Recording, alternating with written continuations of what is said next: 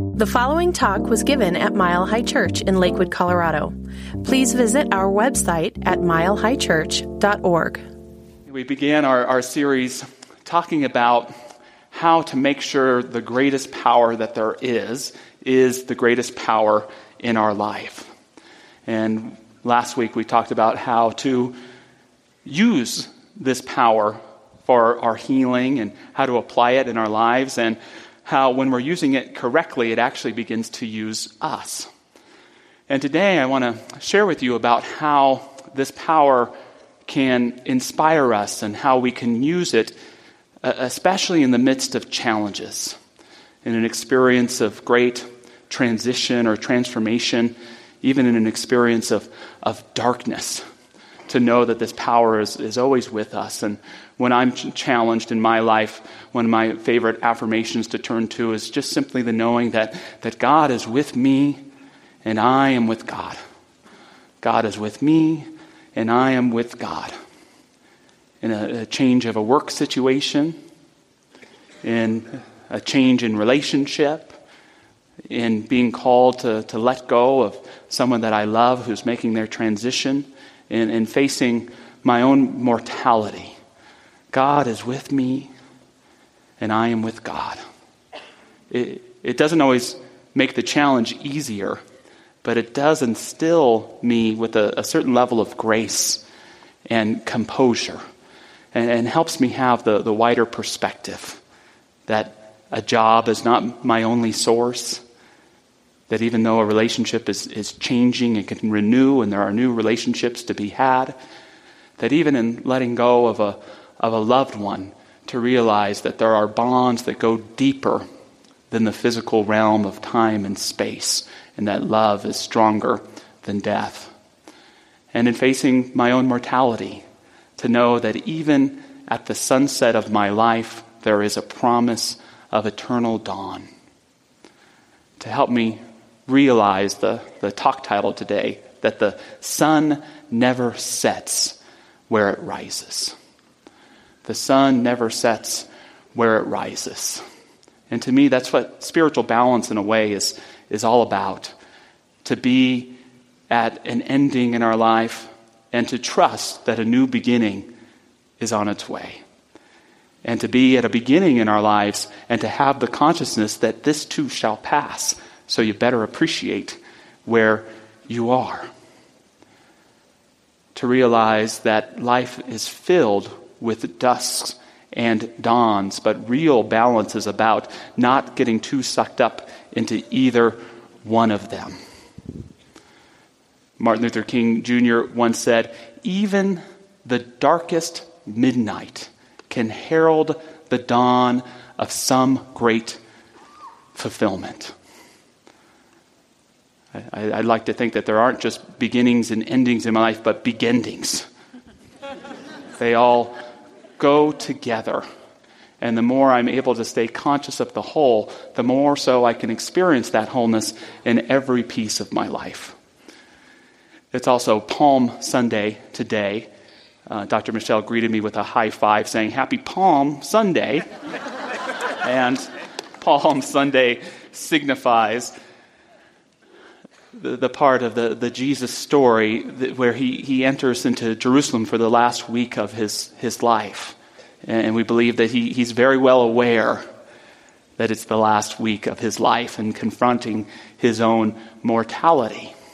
And whatever your belief about Jesus, Son of God, Messiah, enlightened avatar, master teacher, all in all, good guy, whatever it is, when you, you have to, I believe, admire the, the Christian scriptures and being so courageous and speaking to this, this most challenging topic of facing our mortality and opening up to a greater transformation from the eternal dawn. It's really an, an incredible thing to give into. And I find this in, in Jesus' teachings that it opens us up to find our own story, to step into a greater way of being the naturalist John Muir, he said, On no subject are our ideas more warped and pitiable than on death. Let children walk with nature. Let them see the beautiful blendings and communions of death and life, their joyous, inseparable unity, as taught in woods and meadows, plains and mountains and streams of our blessed star. And they will learn that death is stingless indeed and as beautiful as life, and that the grave has no victory, for it never fights. All is divine harmony. And I'm reminded of what Socrates said, whose life paralleled Jesus in many ways. His last words were, And so I go now, I to die and you to live. But which of us is on to better things, God only knows. And it's not my uh, intention to try and get us to embrace death with joyful anticipation. I don't want to be the minister who gives the death talk. Oh, Josh is giving the death sermon today. Can we just go to brunch early? Yeah, can be a little morbid. But the, the point I want to make is that, that we're always facing sunsets in our lives. And when we can, when we can step into them in, in awareness of the sunrise, we can experience immense transformation. You know, our, our philosophy is an uplifting philosophy, it's a, it's a positive philosophy. And yet, when you really practice it in the world, it's a challenging one. Oneness? We're all one? Easy to talk about in theory, but, but hard when someone's bugging you. I know that God is all there is, and we're all one except for you over there, right? and we also teach that, that God is ever present, that God is everywhere. And, what a challenge, right? When we look at um, some terrible thing going on in the world and ask ourselves, where's God in, in that? You know, to look at a, a, school shooting and say, where is God in, in, in that? And our, our hearts around those who are commemorating the, the 20 year anniversary of the terrible incident at Columbine High School this upcoming week, 20 years. It's hard to find God when we find ourselves in a, in a, in a diagnosis that we didn't want for ourselves, when we're faced with an immense challenge. And I, I can only speak for myself uh, but what I've found is, is sometimes God isn't in the cause, but God is in the response. Sometimes God on this earthly plane isn't in the cause, but in the response.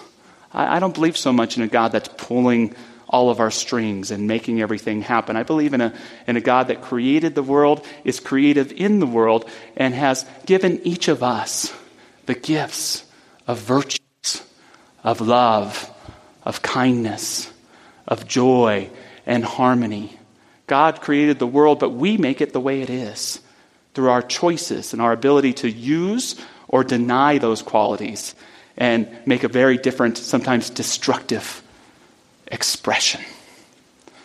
I remember one of the most uh, challenging days of my life was in the fall of 2011 uh, in Seal Beach, California. I had been the uh, full time minister there for about six months. And Seal Beach is this beautiful beach community in Southern California between the big cities of Long Beach and Huntington Beach. Uh, and we had a, a beautiful uh, church there. Uh, it was a converted salad dressing factory. A young ministerial student in the 1970s rode by it on his bike. His name was Roger Teel and helped discover it for, for the church. And so on this particular day, um, I'm talking with our board president on, on the bench outside, and uh, I start hearing this popping noise. And I'm someone who, who grew up with, with firearms around, but I, I had never thought in this beautiful sacred space, it didn't even occur to me that it could be gunfire. We started hearing some screams and people running, uh, police sirens, and a suspect was, was captured. And, and it was so heartbreaking to realize in this, this sanctuary of a, of a little town uh, just 30 or 40 yards from our own church sanctuary, that, that one of the, the worst mass shootings in our state had just occurred. That uh, eight people had, had just been, been murdered. And it was a, a heartbreaking experience. And at the church, we did all we could. We opened up our doors and welcomed family members in of the victims. We um, had investigators come in to, to get a glass of water or just have a good cry. News people come in and have a good cry. And it, it was so hard, so incredibly hard. And uh, the press, they like to talk to the local pastors at this time, but I didn't want to talk to them. One, I didn't want to draw attention to the church in that way. And, and two, I probably would have been cursing a lot, you know, maybe not have very pastoral things to, to say because of the, of the anger that you get when someone misuses the gift of life in such a destructive way. But I, I knew it was you know, my job to represent the community, and we had a vigil, and um, it, was, it was beautiful in that sense. But the, the reporters asked those questions, those gotcha questions. You know, why do bad things happen to good people? You know, I don't know, they just do. Why would God let this happen? I don't believe she did. But, but where I do see God is in the response. In, in a community banding together and even with hearts broken open standing in the truth of love. In folks showing up, knowing that one of their fellow human beings had done incredible wrong, but even in the face of apparent evil, knowing and declaring there is a good and a light within us all that is more powerful and stronger than any appearance, appearance of wrongdoing. To know that we can't wait for the sun to set on this terrible day, but to trust that when it rises again tomorrow, we will have another opportunity to be better human beings, more compassionate, more caring, more loving. My advice for us is when we see an area in our lives where we don't see God, to see that not as the calling to call in a search committee but as, as a calling to show up for the divine to come forth. Where you don't see God in your life, that's your calling to show up for God to come through, to be a presence for a greater love, for greater understanding. Wherever that seemingly darkest area in your life, that's not God's creation for you. That's why God created you to step into that with your courage, with your confidence, with the knowledge that there is no power outside of you greater than the one that is within you. Of course, this week marks Jesus' eventual crucifixion and resurrection. And I do think it can mirror our own stories. As Joseph Campbell once said, there's uh, no resurrection without crucifixion. And I, think that can be true for all of us when we're going through the transformations of life. And in the Gospel of, of Matthew, um, Jesus' last message, we might say, his last talk, um, includes um, the final parable he tells. And parables are, are teaching stories uh, Jesus gives his disciples and others to teach about the nature of God. And in this particular parable, uh, there is a, a Lord who calls together three of his subjects. And when you're listening to one of the parables of Jesus, the metaphysical interpretation is that the Lord or the king is always symbolic of the nature of God. And the subjects or the servants are always symbolic of us. And in the story, the Lord gives talents or units of money to each of these subjects. And he gives them these talents based upon their ability, which gives us the clue that the talents don't just represent money, but the gift of consciousness, the right of consciousness, the gifts of the divine. So he gives five talents to one, three talents to the other, and one to the last one. And he says, Spend and invest these. And then he leaves. I think he goes on a Viking river cruise or something and uh, comes back and he calls the subjects together and says, what, what did you do? And the first subject says, I, I doubled the talents. I had five, but now I have ten. And the second subject says, I doubled my talents as well. I had three, and now there are six. And he looks to the last subject who says, I did not do as you asked. I did not spend or invest the talents that you gave me. I hid them away and hoarded them. And so the Lord takes his talent away and gives it to the other men.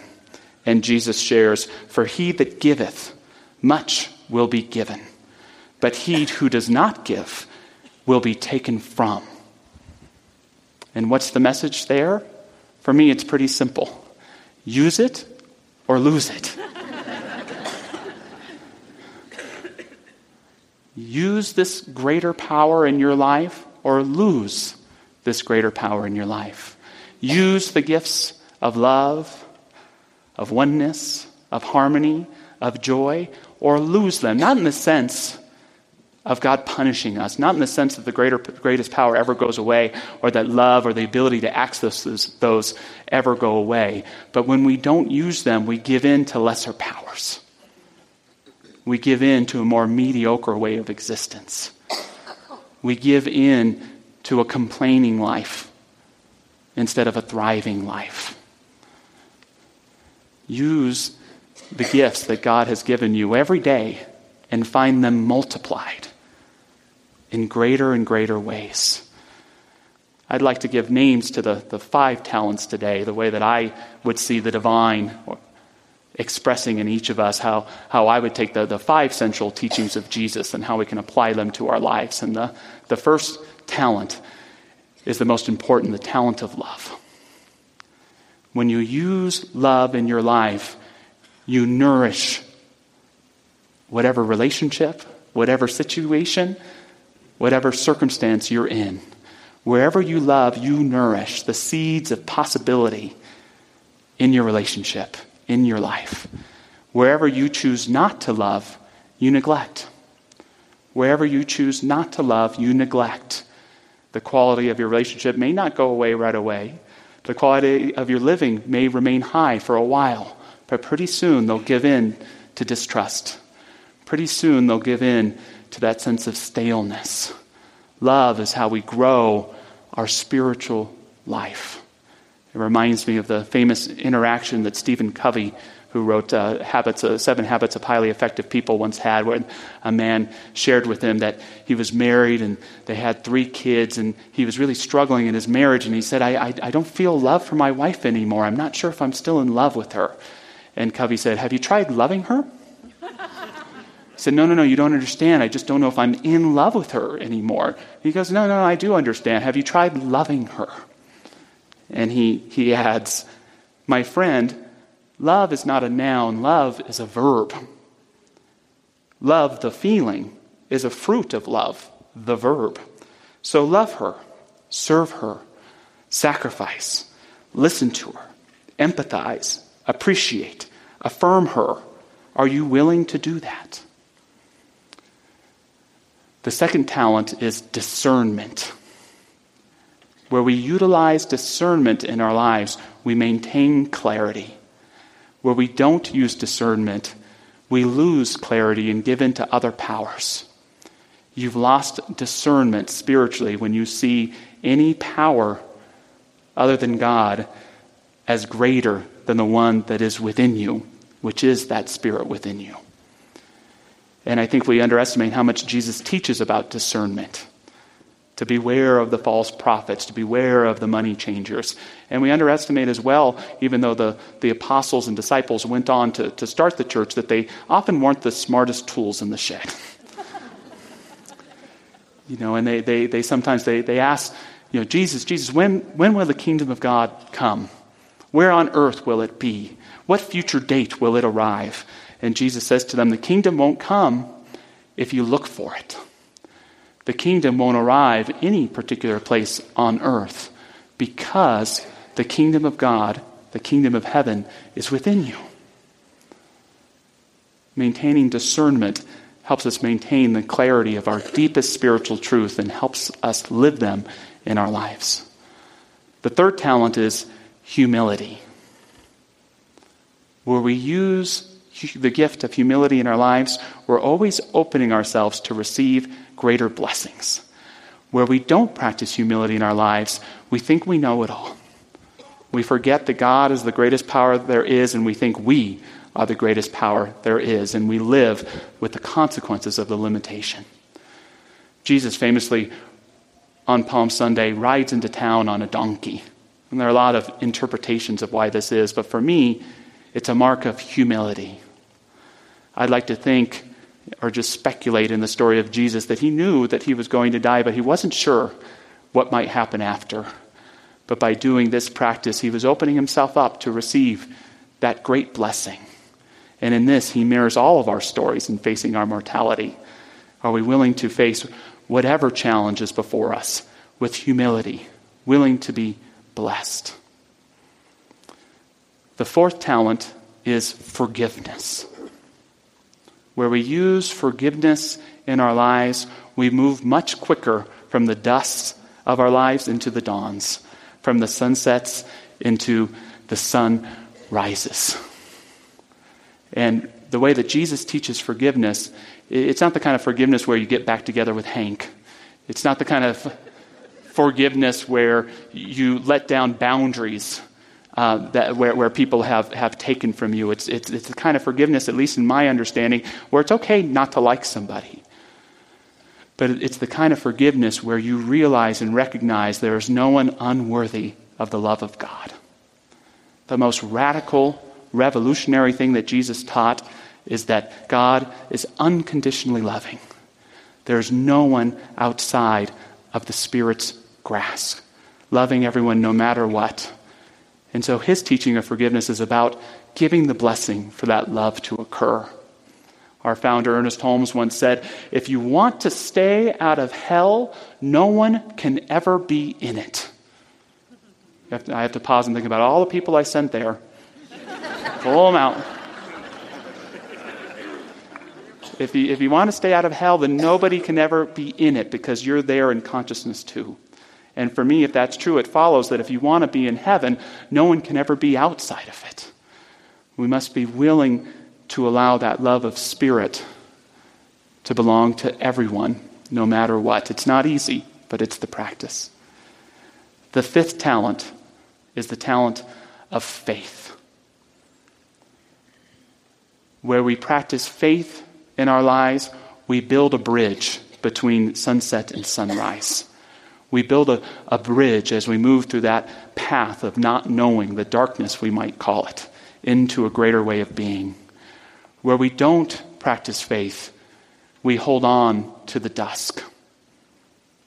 We fear letting go of even a challenging experience out of fear that we won't be cared for, out of fear that the truths we know in the deepest part of our hearts won't be true in our greater reality.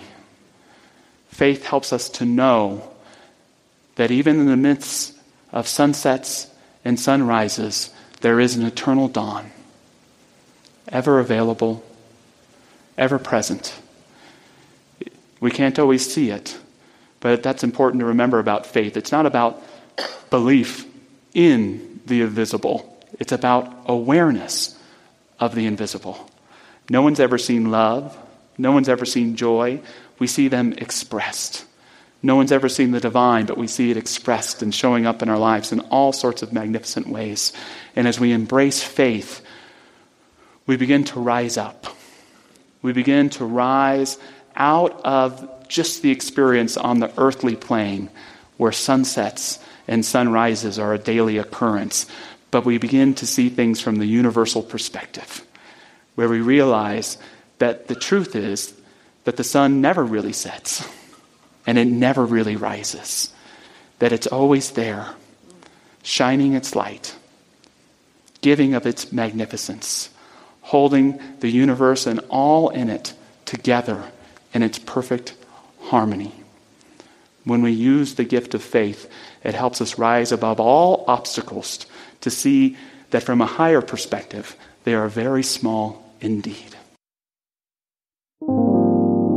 Thank you for listening to the Mile High Church podcast. This podcast is made possible by the generous contributions from listeners like you. If you'd like to make a donation, text 720 230 1404 or visit us at milehighchurch.org.